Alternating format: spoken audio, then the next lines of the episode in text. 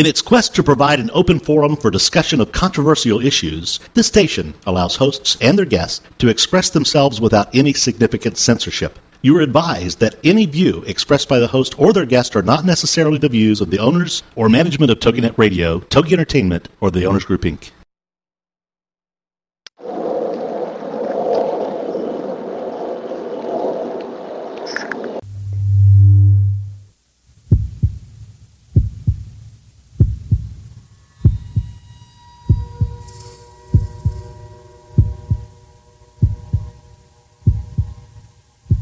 with us on a journey into the unknown, the unexplained, and the unbelievable.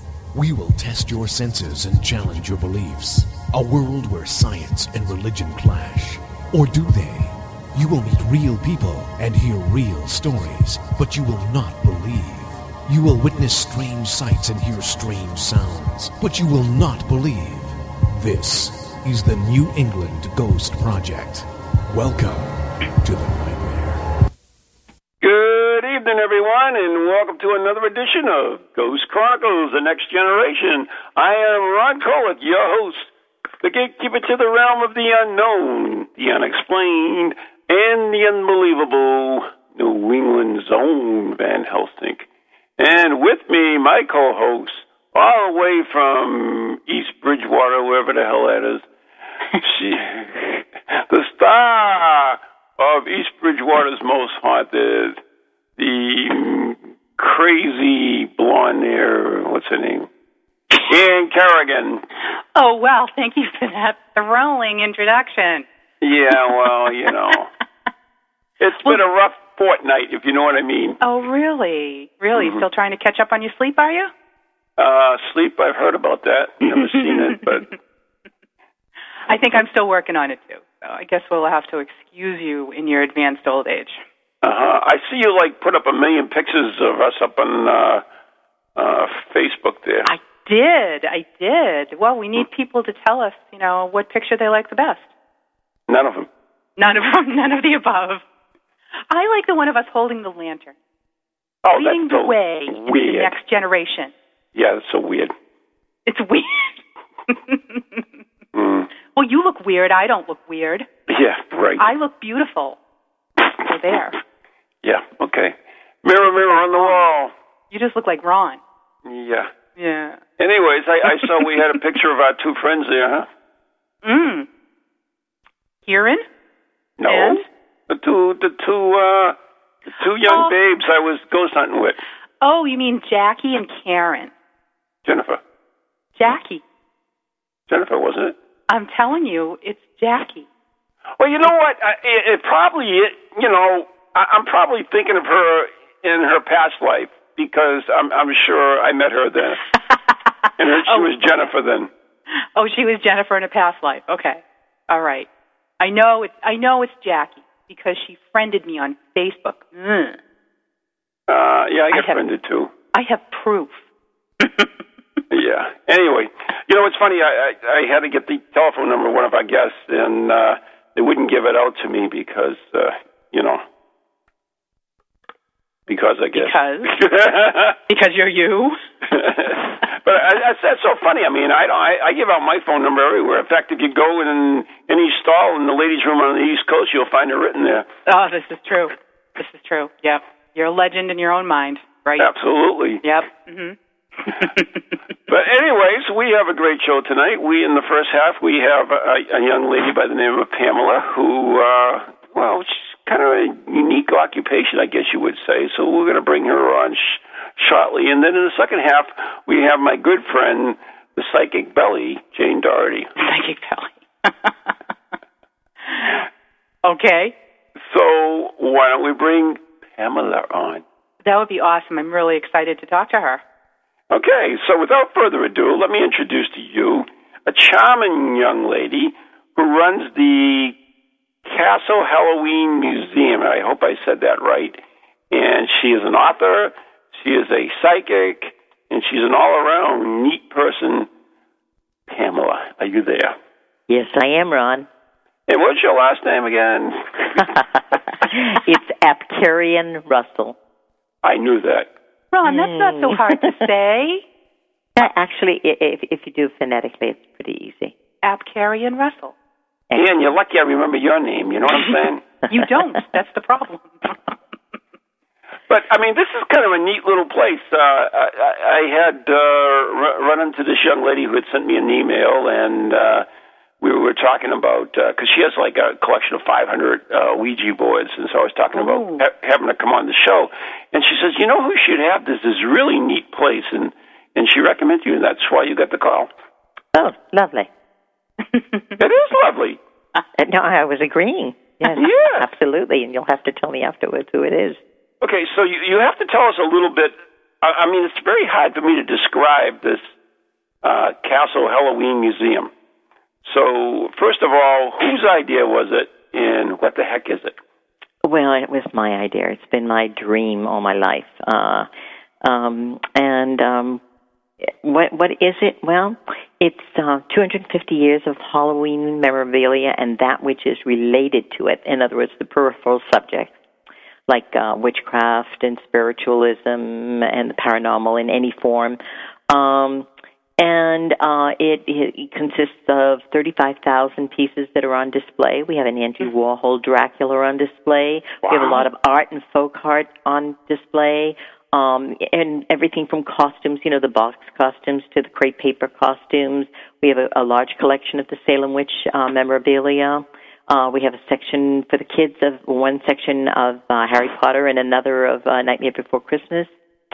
Um, and anything that happens to do, like we we keep up a small section each year uh, of the uh, Druid section, which is related to you know Christmas and the mistletoe, and the fauna of the Christmas witch.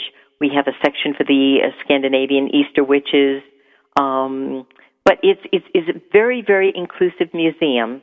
Uh, it's a walking tour for about an hour, or just over an hour, but it doesn't contain any of the the blood and gore. It doesn't have any of the haunted house stuff.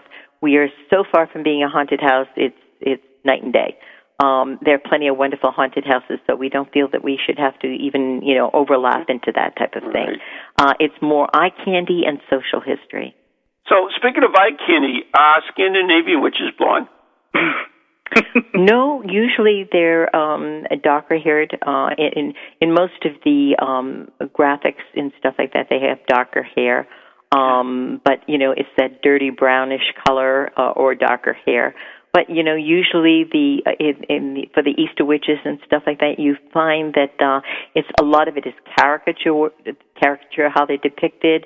Um, you have wonderful artists like Jenny Nystrom and Kurt Nystrom and um, um, that have de- depicted them. So a lot of it is um, oh caricature in the sense of what they're doing, because the idea of the Easter witches is they brought prosperity to the people.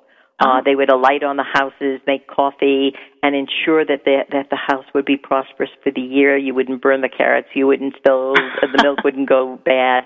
So, um, uh, you know, but they're they're not ugly. They're not. Uh, they're just, you know, older, haggy type women like me.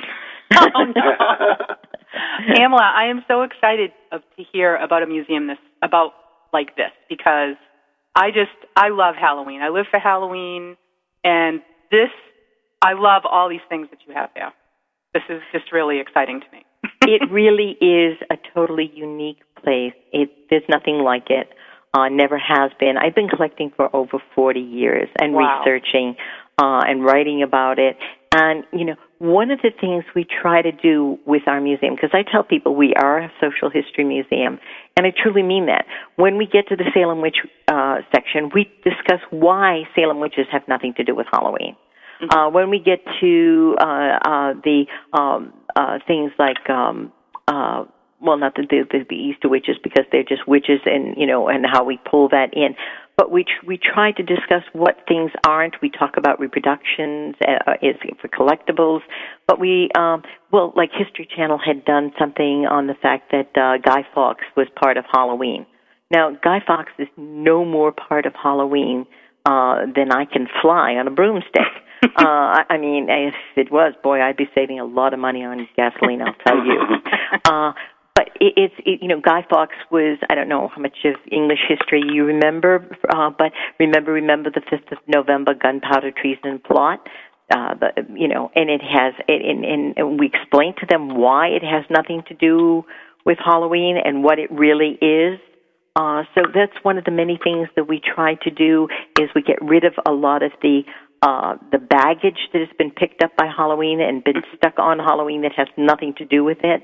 Uh, we try to get rid of some of the the the the, the, the bad press that it's been given.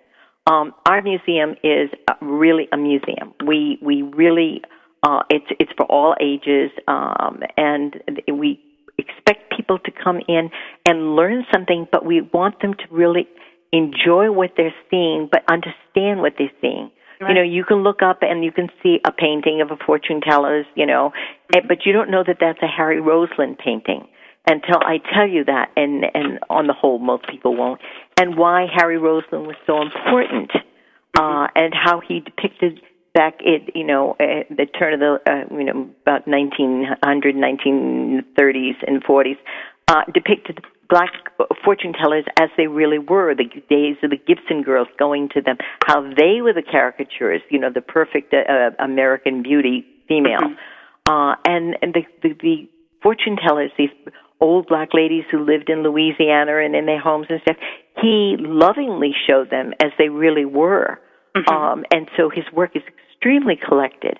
Oh. Um, so we have one of the prints up, and then I say, well, these two are real original paintings of his. So, uh, you know, it's it's all of a sudden it means something to someone. It's not just a picture. It right. becomes uh, they know something about it. Wow. We actually have a question for you, Pamela, from uh, the TogiNet chat room, and they, they want to know where this museum is and uh, the website, so it's a perfect time to give it, I guess. Oh, yeah, well, that would help, wouldn't it? um, uh, I keep on telling people we live in hell here uh, because the road's always dug up. Um, but we live in uh, uh, Benwood, West Virginia, which is right on the Ohio Pennsylvania border. It's right near ah. Wheeling. It's, it's just a suburb or suburb of Wheeling. Oh, uh, I wish you were closer.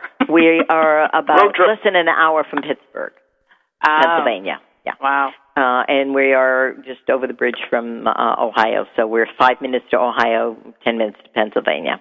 Um, so website? Um, uh, the website I can never remember what it is. Uh, let me see. I'll what that is. Uh, I'm you know I'm never good on those things. Castle uh, but I can tell you.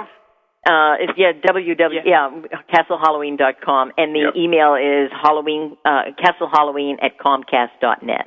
Ah. Oh, cool. And our phone number here at the museum is three zero oh four two three three ten thirty one. And we are open all year long, really, uh, but always by appointment. And the reason we do that is because we we like to be able to spend time with people.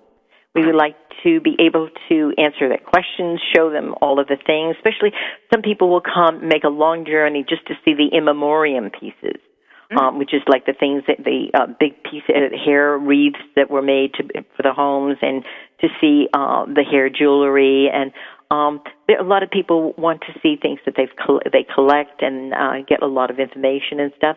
And then there are those people who are in and out within you know the hour, and you know you know they've gotten more information than they can possibly digest for the rest of their lives. I think. um, uh, but um, we we we we try to spend as much time with people as possible uh, and keep groups fairly small. Um, it's, this is not a place where children run around. It's basically a, most of the people who come are, are adults or young adults and, right. and on up. Um, if, the children that do come usually, you know, enjoy themselves.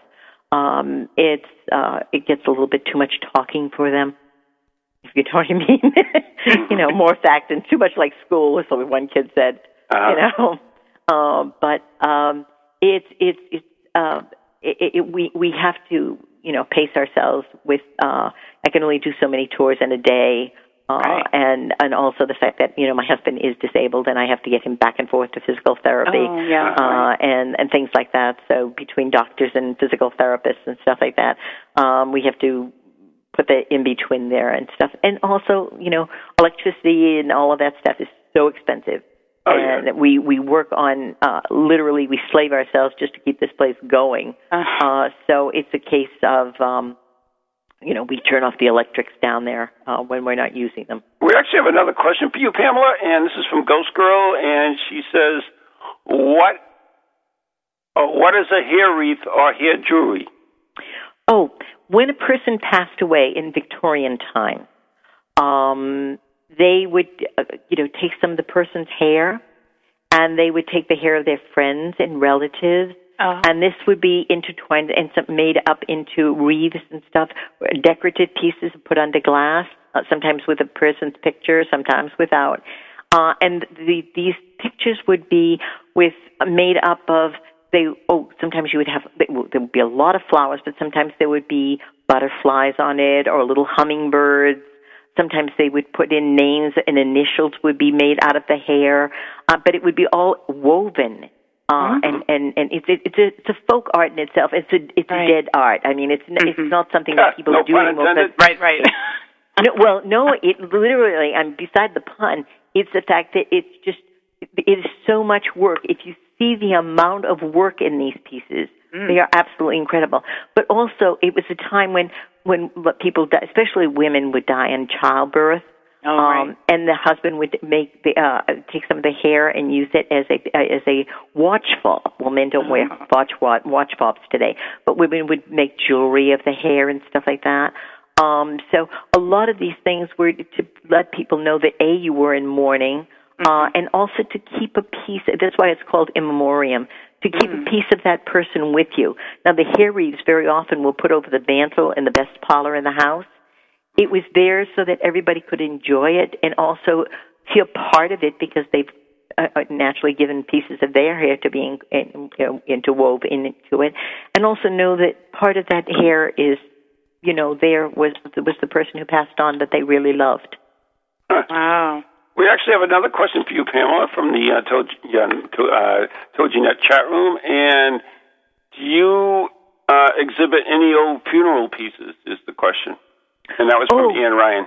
Oh, a tremendous amount. We have the Witherell Crypt, which is one room uh, that comes in, and, and it's sort of like spread out into the hallway a bit because we just have too much.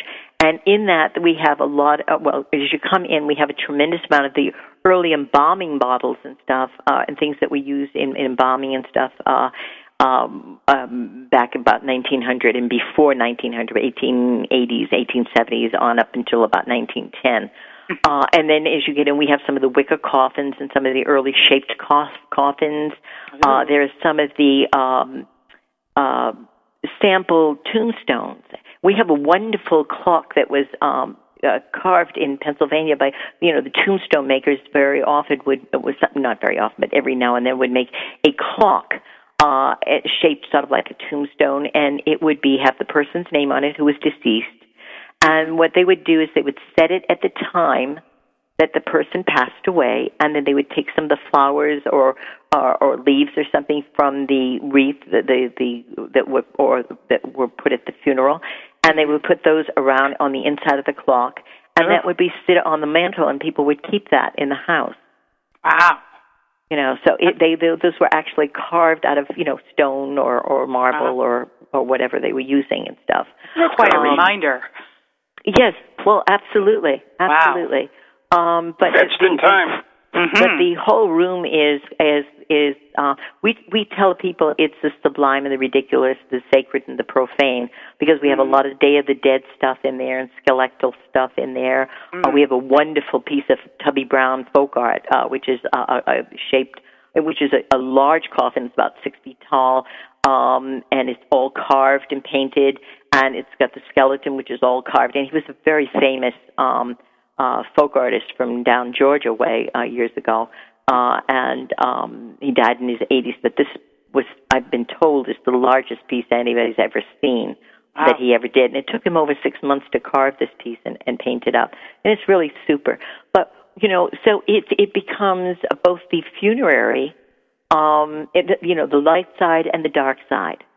Wow, we you know so and then at the same point point you can walk in there and you'll find you know we've got this animated uh little uh bride and groom that thing that, that sing I got you babe you know Sonny and Cher so we we try to keep it light uh because you know we do have children come through Right. um so that that everybody can can see uh, how people looked at things way back when uh not how things are looked at today are very different from what they were a hundred years ago, or even twenty or fifty years ago. Right.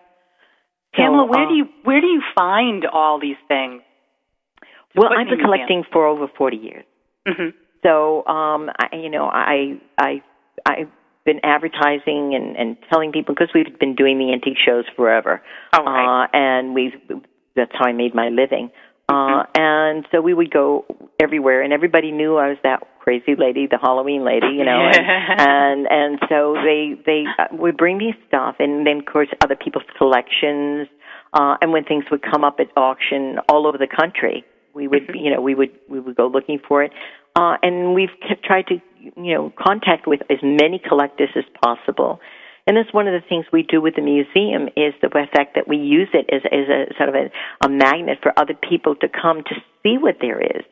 Um, and to, you know, um, be able to, um, have some em- empathy and, and, and be able to, uh, uh, feel that they're part of, of, of the Halloween scene. And it can be all year long um, at Valentine's Day, we explain why Halloween was before Valentine's Day, and that's when they celebrated, you know, the mating holiday, uh, Christmas time. So we try to interrelate, and we have special displays at all times of the year, uh, and and to involve people, especially the folk artists. We we love the folk artists around the country.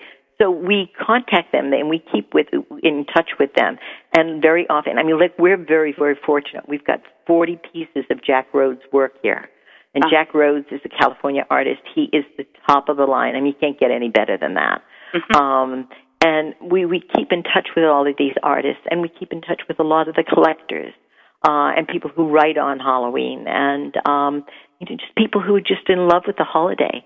Uh, and we try to show them that there are so many facets of it that we seem to forget about, and how it's interrelated with spiritualism, and how it's interrelated with uh, voodoo, and how it's related with uh, interrelated with so many things. Right. Um, uh, so, but that's the, that's where we get everything from all over the country and from other collectors, and and we have so many friends. And uh, I, every year, you know, uh, Halloween time is when I get you know presents from everybody. Uh, and at Christmas time, I get Halloween stuff, and at my birthday, I get Halloween stuff, and it's always been like that because this is what I really, really, truly love. I eat, sleep, and drink this stuff. Evidently. We actually have a uh, a pretty uh, notorious uh, Halloween author around here by the name of uh, Lesley Bannatyne. She's written several books on Halloween. In fact, she has one coming out, I believe, in 2011, and is a whole chapter on the New England Ghost Project in it. Believe it or not, is part of it. So, Halloween is just a fascinating subject. It, it absolutely is. It And you you have is. also written books on on Halloween and, and other subjects as well, isn't that correct? Yeah, I've written about mm, eleven books, I guess, I, Wow. something like that. Maybe. Now I see one, that. the Armenians of Worcester. Are you Yes. originally from that area? Yes. hmm Oh, oh, I do a lot of camping out in that area. I'm really familiar with it at this point.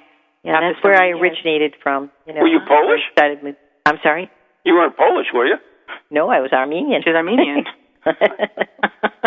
That's why I didn't write. Is that the Polish- same thing? I'm not sure. Polish- No. well, it sounds like saying like Irish is Italian. Yeah, that's pretty close, that's right? cool too. You know. Pretty close. Yeah, pretty Well, this- both start with eyes, I guess. Um, this book on the Armenians of Worcester is is really interesting because I see I've seen a lot of these. Um, it's more pictorial, right? This book, or it it is very pictorial. Yeah, I see a Um, lot of this this line of books um, historically out in the Worcester area, and I I've got quite a few of them, and I'll have to look for this one. And I just they're all I love old photographs, and they just all tell such a, a great story. And Well, uh, this is another one. particularly uh, uh, important because um, the book, when it, it came out, is this is where all of the Armenians came after the Armenian genocide. Mhm. So, uh, and this is where they dispersed from. Uh, so uh, th- th- this was sort of like you know the Mecca. This is where the first Armenian church in this country was. Uh, this is where all, all all of the immigrants came, and then they went off to wherever they were going to go. Uh, it was a very big community for the Armenians. You have to realize, you know, uh, there was over two and a half million people killed Uh, well, when you only have six million worldwide at that point, or only have six million worldwide today, Right. Uh, I mean that was a lot of people to have gotten rid of because this was only what twenty years after the Abdul Hamid uh, genocide as well. So, Pamela, you're not uh, going to believe this, but we've run out of time. Oh no. Oh, well, yes. You were just warming up, too. What can I say? What can I say? Maybe some other time, Ron. But uh, yeah, we'll definitely have you back. Uh, this has been Pamela from the uh, um, Castle Halloween Castle Museum Halloween in Benwood, Museum West Virginia. in, in Wheeling, West Virginia. Benwood, which is Wheeling. Yeah, it's pretty close. Yeah.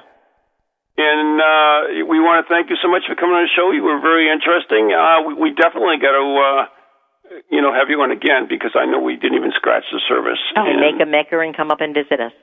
oh, there Oh, you go. Road that. trip. Road trip. Road trip. Absolutely. Everybody's got to make a road trip All here. right. yeah. Well, let me ask you one quick one. I only get about like thirty Okay. seconds. Um, is you are also a psychic too, right? Yes. Yeah. So is is is the museum haunted? Only the times when I invite people in. Okay. Huh. Pamela, Only, thank you the, so only much. the ones I invite in. Thank, Okay. thank, thank you so much, and you have a great you. day now. Okay, you too. Bye Bye-bye, Bye-bye. Pamela. Wow, that was pretty good. Oh, she's really interesting. That flew by. We didn't even get a chance to get into it. Anyways, you are listening to the Ghost Chronicles, uh, the next generation on TogiNet, uh, whatever. I'm so tired. oh no. So we'll be right back after the following messages. Sure.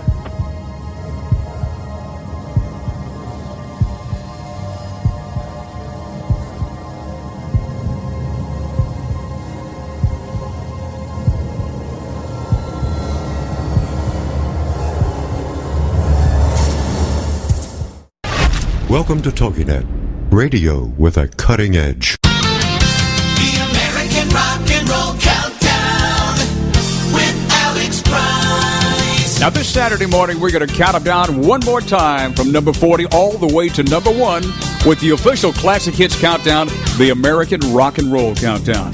We'll count down the biggest hits of the 70s with interviews and artist information, news, weather, sports, you name it, we'll have it this Saturday morning, 9 o'clock Eastern, right here on TogiNet for the American Rock and Roll Countdown. The American Rock and Roll Countdown on TogiNet.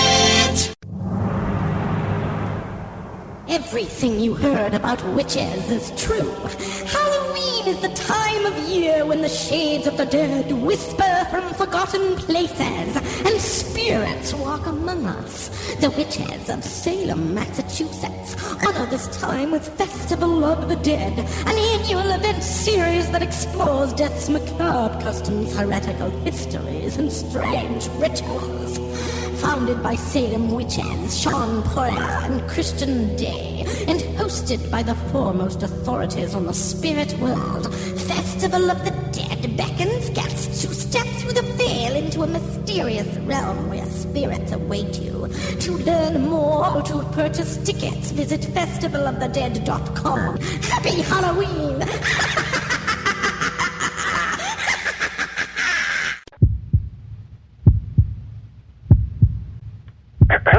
And we're back. You're right. We are back. You are listening to Ghost Chronicles, the next generation on TogiNet and far beyond. And believe it or not, that was Christian Day. And we are part of the Festival of Dead, and we have been for the past at least five years. Uh, we do several events, Spectral Evidence, which is a ghost event there, and also uh, Communicating with the Dead, Voices of the Dead. but anyways, well, let's bring. Uh, but we had a great time at the uh, Houghton Mansion, didn't we? Oh yes, we did. Yes, we did. It was awesome. I, I think my favorite time was like three o'clock in the morning with uh, Jennifer and Karen up in that room in the dark Jackie. together. Jackie. What was that? Jackie. Whatever. Anyways, uh, the reason I say that is because uh, we really had a great experience in in that We did. we had two doors open by themselves Uh, one of them, I was sitting next to it, and it just opened by itself. And then another door in this room at another time actually opened just as though someone was walking in, and uh, there was no one there. Oh wow! I must I must have been asleep in my sleeping bag by then. Yeah, that's what happens when you you know you don't stay up late and what fine ghost hunter you are. But oh anyway, man, I can't hang with the big boys, huh? Yeah, evidently not. Evidently, my next guest, though, is she has been to the Houghton Mansion, and I've had a great experience working with her, and it's always fun to talk with none other than my favorite psychic, Jane Doherty. Hey, Jane. Hi, Ron. How are you? I am outstanding, and this is Ann Wrongway Carrigan, my host, co-host. Hello, Jane. Hi, how are you? I'm great. How are you? That's Yeah. fine, thank you. You know, Ann, I, I one thing, Ann, no, you're not Ann, she's Ann. Um, you know, Jane, the one thing I really love about you is that you're like a real person. I mean, I, I've run into so many mediums and psychics in my life, and they're- it's just so much hooey pooey. But you're a real down to earth person, and, and I just love working with you. I thank you for that, Ron. That's I am. I I've been in this field, and it's, and I come from that space of being very sincere. Oh, well, it was. I was sincere, and I don't do that very often. This is this is true.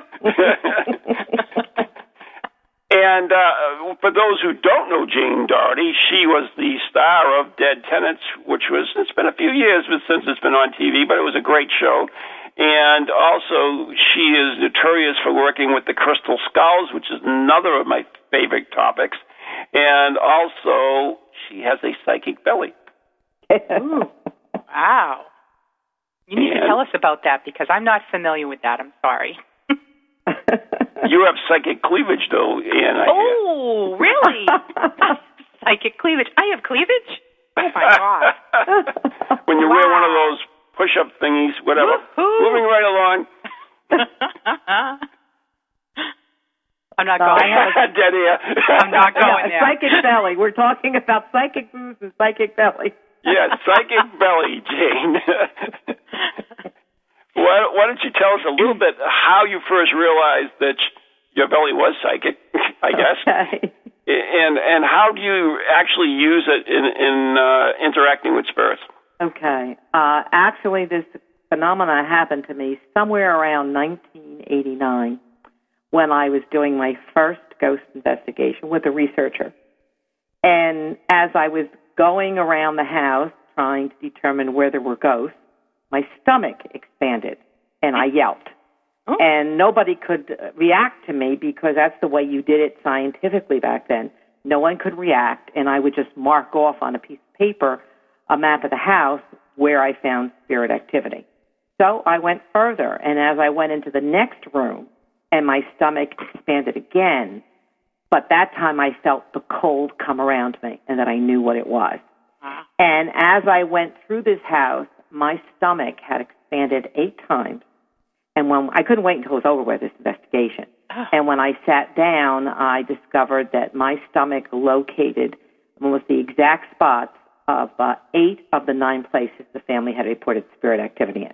Oh my God. And that's the way it's been ever since. That's how I do a ghost investigation. Basically, my stomach does the walking first.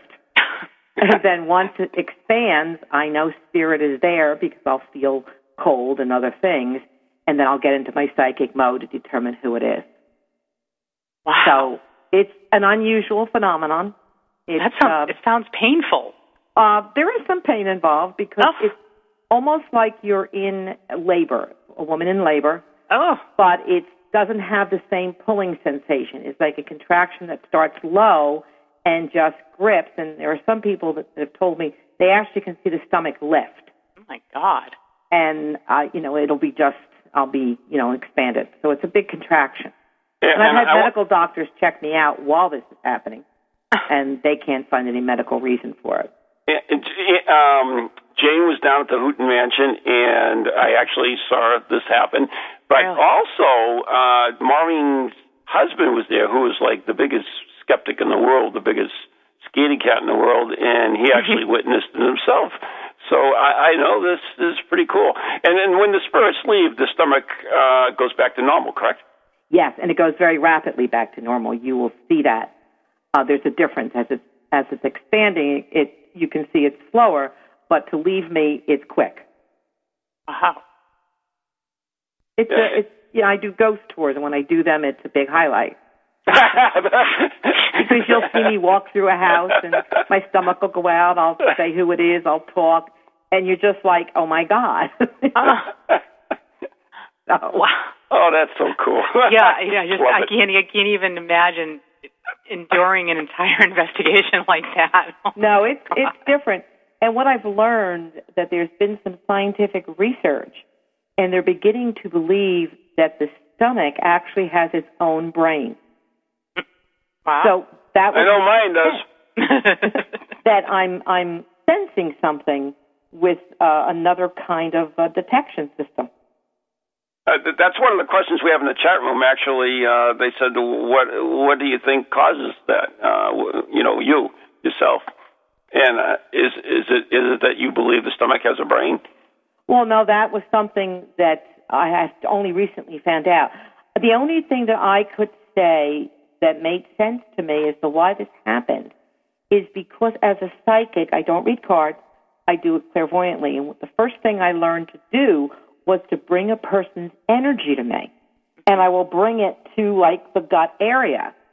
And then that's how I begin to perceive. And I just think that that area became so sensitive that when I actually went into a, a ghost investigation, it it'll it'll hit me there first before any place else.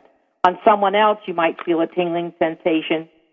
Uh, you might feel the hair stand up on your arm or something, back of your neck. Where me, if I'm near it, it just it just expands. And I think that the spirit is partially going into me. There's a certain level of it; it is not fully, but it's interacting with my energy. wow. And and she is a great psychic too, a great medium. I, I, I like I said, I worked before with her before. Especially uh, the most notorious thing was that uh, séance we had at the Houghton Mansion with uh, Maureen, myself, and uh, Marley Gibson, who was the romance uh, author of the Ghost Huntress there, and everything. It was that was an interesting time, James. Oh, that was a, a wild seance. Uh, that's the one where Maureen was actually thrown from her chair. So I mean, that's Wow. yeah. It was phenomenal. But uh, you've also, uh, I know that you did work on Dead Tenants before, which was a good show. I'm sorry that didn't last it. But uh, also, uh, I, I have the DVD, in fact, of uh, Jane Doherty Investigates, which I found interesting. It was, uh, uh, what's his name? Ghost Lake, I think. Yes, yes. Yes. Yeah, that was a very interesting investigation, and of course, we're it's like you know beyond midnight. We're one o'clock in the morning doing a séance around this haunted lake. So that itself was an interesting phenomenon, but my reaction to what I sensed, and then um, I, I, I told everybody we had to get out of there because I felt something was watching us that was beyond what we needed to be there for. And when they played the video, that's what's interesting. When they went to edit, just at the point when the when the guy next to me felt somebody touching him, right after I said that, you will see his shirt go up like there's a hand underneath him. Oh my God. And there was a light that went across the lake that was watching us. And you know, you think of UFOs, you don't know what to make of it. And we couldn't see, there were no houses around where there would be a light. And the interesting thing is, and we were at distance from, uh, you know, like it was a big lake. It wasn't right near us, but the light was only shining about six feet from where we were. Which would be in the in the lake, right? Pardon? That would have been in the lake. Yes. The light. Mhm. Wow. So it, it was very different. And then we did have an experience afterwards trying to get back to the cabins we were in. Uh, the producer was followed, and he had to change a route in order to lose whatever was following him. And, and all he could describe it as they were men in black. Hmm. So I told him I will not go back there. he tried to Oh. get me back there, but I won't That's creepy. it's a very scary place. And he had an encounter afterwards went back with his girlfriend. And every time he goes there with his girlfriend, his girlfriend gets sick. And Wow. so they've been there several times. And this one of these times that they went, Uh, they went into a wooded area that I wanted to go to, that I didn't at 2 o'clock in the morning want to go in there. Mm. And so they wanted to investigate it. And what they did experience was something that looked like a uh, wild animal, prehistoric animal, but it was a ghost. Because Oh, my he went to protect himself because it started to jump at him. Oh my God. And as he did, he protected himself, but there was nothing there. Hmm. So Wow. um, it, it was was kind of unbelievable. so you you feel it's it's um like demonic presence? Um, no, I don't know if it would be demonic. I think what I do think, well, there could be. I shouldn't say that. Uh, what I do think is in those woods, from what I heard afterwards speaking to someone, that there's been a lot of um, rituals and demonic rituals in there. right. We, we actually have a question from you for, for Jane through the uh, chat room, and uh, they want to know where the lake is. Uh, it's in, let's see, I think the town is Hope, New Jersey. The Jen, in in the Jenny Jump Mountains. It's all about Jenny Jump, and it is a um, it's a park. Mhm. So if they look up the Jenny Jump Mountains, Jenny Jump Park, they'll find it on the internet. Huh, Okay. quite interesting. Scary now the, place. And there is a road. They call it Shades of uh, Ghost Road. And Oh, the reason geez. is is because there's a lot of rumors and a lot of legends of people getting killed on that road. And there's Oh. supposedly a ghost, a female ghost that walks the road. And if you see her, she's hitchhiking. If Ah. you don't pick her up, the person who passes her doesn't pick her up, usually gets into a car accident. Uh-huh. like So- like the red-headed hitchhiker, huh, Ron? yeah, it's probably a woman driver, so Mm, ha ha ha ha. you know a guy would have stopped for her because we're all gentlemen. anyway, um, Jane also has uh, what I, I find extremely interesting, besides her belly and her psychic ability and her down to earthness, is the crystal skull as well. Mm. Yes, they're very interesting. And I use them in as my tool. They're they're always there with me whenever I do, whether it's seance or a psychic reading or even a ghost investigation. I'll carry them with me in a bag.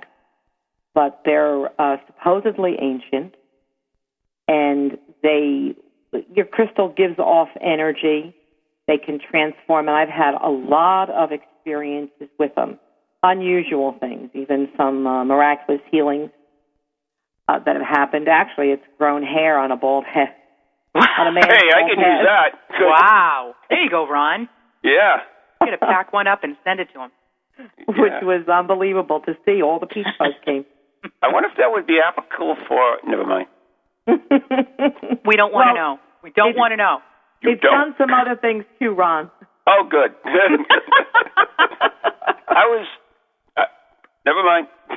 Moving right along. Next Let's put it to you this way. I, I will say it because I will be saying this at my lecture in New York when I talk about some of the funny things. Uh, I also do hypnosis, and a man came to me for hypnosis for impotency.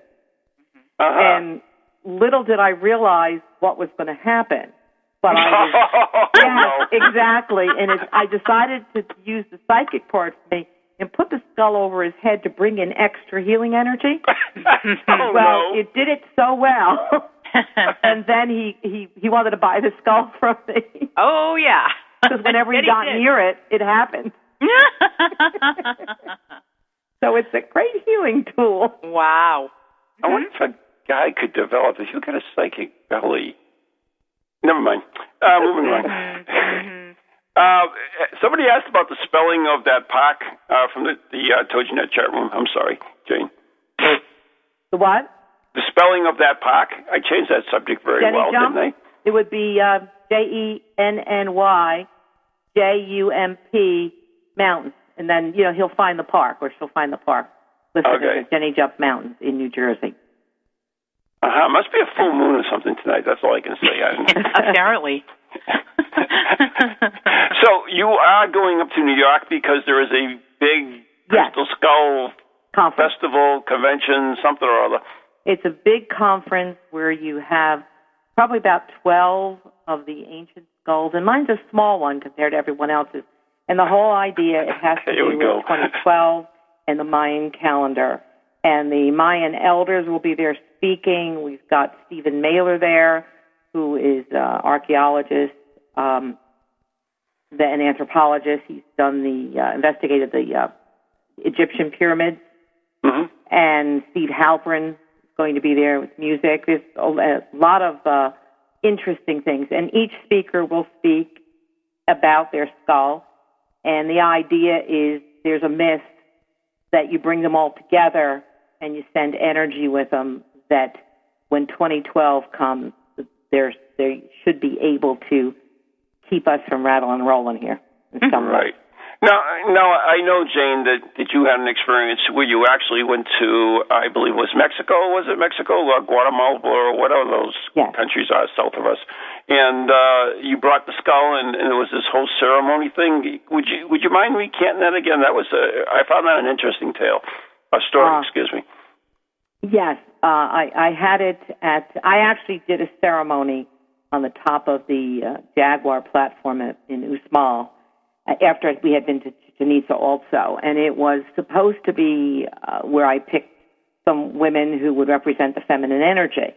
And as I was doing it, you know, I'm in the sunlight, and what happened is a bolt of uh, almost like I don't know what you want to call it. The sun came into me in a bolt like a laser and that's when I realized I had to stop. Then it was taken to the very top of the pyramid, and from there, the energy of it was was put into the earth. Now, again, no male could be near it; it was only feminine. The idea was to take all the hurtful energy um, directed towards the feminine and bring it into the skull and release it in order to create the balance uh, and and have a balance and healing in the earth. And what happened at the top of the pyramid, a man started to walk towards it, and a bolt came out of it, and another man that was directing the uh, the uh, ceremony, he had to actually grab it and, and direct it in a different way. And it was Percival who witnessed it. He was a big speaker in the field, and he said that it was he thought it to be a miracle in what happened and what he witnessed. I didn't go all the way up because I had 102 temperature Oh, bronchitis, so I only went halfway up before I gave it to another person. I don't know if that was the experience you're talking about or not. Yes, I was. Th- th- that, I, I always found that fascinating, especially with the, the light and so forth. Yeah. I had uh, on Ghost Chronicles International, we had Chris Morton, who has done a lot of research on the crystal skulls, Uh-huh. and and he had a lot to lend to the subject as well. I just find it fascinating. Uh, one of the questions from the TogiNet chat room is is how old the skulls are, but we really don't know. That's the thing. you don't know. And what they're finding now that you know there's a lot of modern ones that are being made, Right. but what they're finding now, and they will be talking about this at the conference, that they feel that even the modern ones have a role. Really? You know, it, yes, yes, absolutely. Because when you start to think of it, the modern ones, uh, even though they're they're carved now, it's still made of old crystal. Mm-hmm. So they feel that they have a part of this too. I I, mean, there's- actually have a crystal skull. Of course, it's the size of my fingernail, but uh, but Maureen Maureen has actually one that's the size uh, probably a little bigger than your my fist, which is a man's fist versus like a puny female's fist. Mm-hmm. there, there's something to it. It's it's very fascinating, very interesting, and I've had so many experiences with mine. It even turned pink in hmm. front of the White Buffalo in Janesville, Wisconsin, Oh wow! and I was there asking it. You know, is there any truth to the prophecy that when a white buffalo was born, it signaled that the unity of man was going to come together and, you know, a lot of other mm-hmm. things. So I was asking it to show me a sign. I had my eyes closed. It was in the beginning of March. It was about 25 degrees outside in Wisconsin. And I was with my daughter and her friend. And all of a sudden, I felt my hand getting hot, but I still had my eyes closed, and they started screaming because ah. the skull turned pink. Wow. And I opened my eyes and realized, oh my God, the skull is pink and it's hot and it's Wow. freezing cold out there. That's amazing. So I got my sign. And, and Anne from the uh, chat room also also wants to know how did you come in possession of the one you have? You Uh, actually have three of them, I believe. yes, yes. In um, 1987, I went on a trip to Mexico. I extended my trip. I was on a cruise and I extended my trip. I had no interest in crystal at the time, no interest in, in the skulls, had no idea that there were even pyramids in, in uh, Mexico. And I just happened to walk in a store looking for something and I was about to walk out because it was just nothing but junk in there. And I saw this case that was locked, glass case locked up that said artifacts. And the two skulls were in there, plus two black jaguar scat, uh, statues and a green feathered serpent. And I just went, ooh. and, and I had to have them. And it really kind of changed my life because Wow. there's so much that went on once they came into my possession un- unknowingly. I didn't realize it was going to happen. That's incredible. Imagine. I mean, you almost just walked right by them and something Yes. said, "Hey, look again." And I had no interest. It's just uh, something was like, oh my God, I have to have them. hmm I didn't know why. And in Wow. fact, um, I gave one to my son and, and my nephew, and they wondered why I brought home skulls.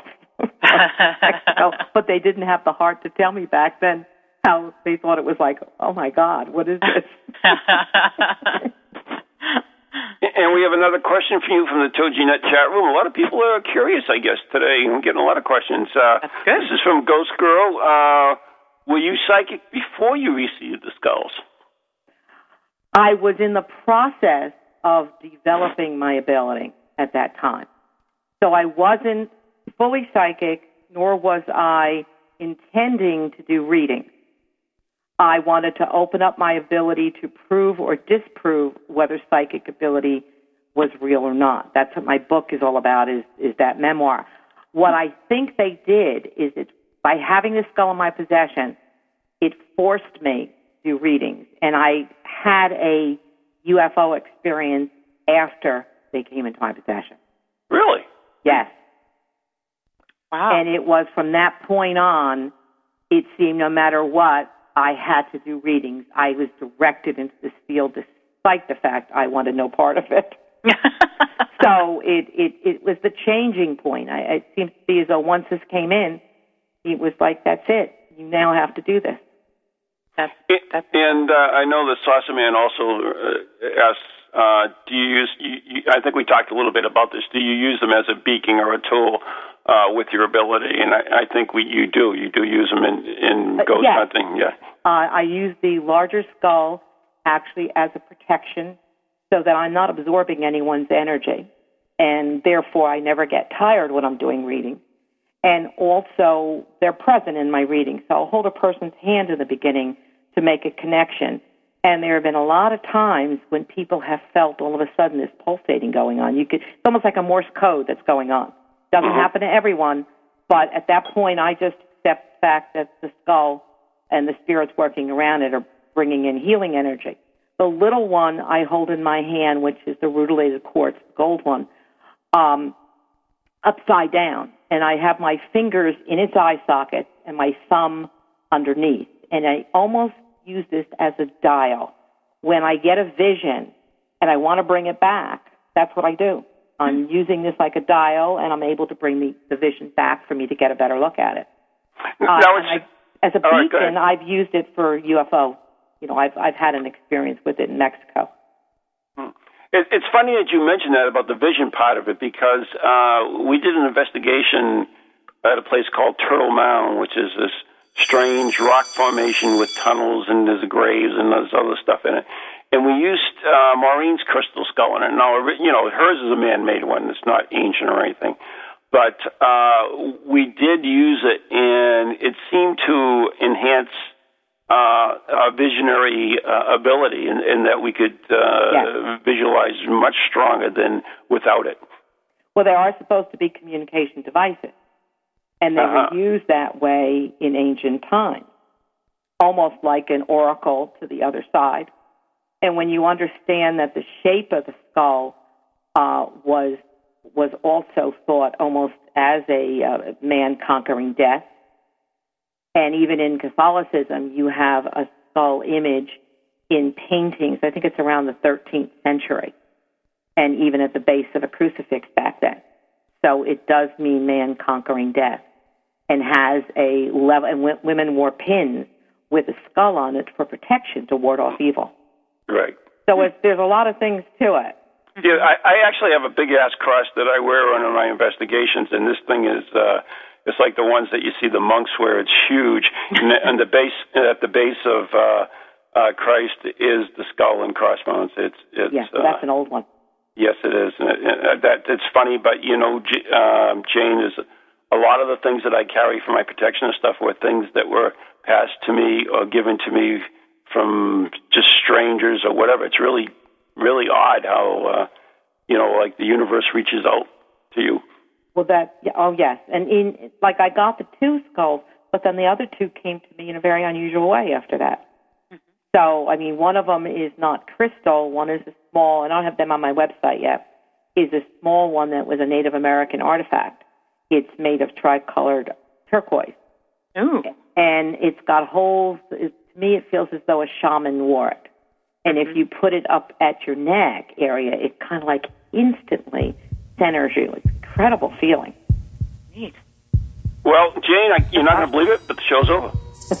I could believe it. Uh, it was great talking to you. It always is. Uh, JaneDoherty.com is your website.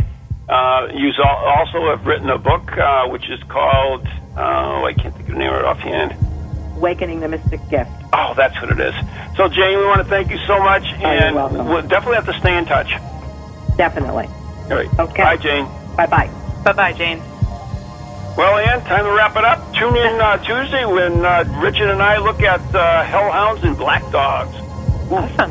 Good night and God bless. Good night, everybody.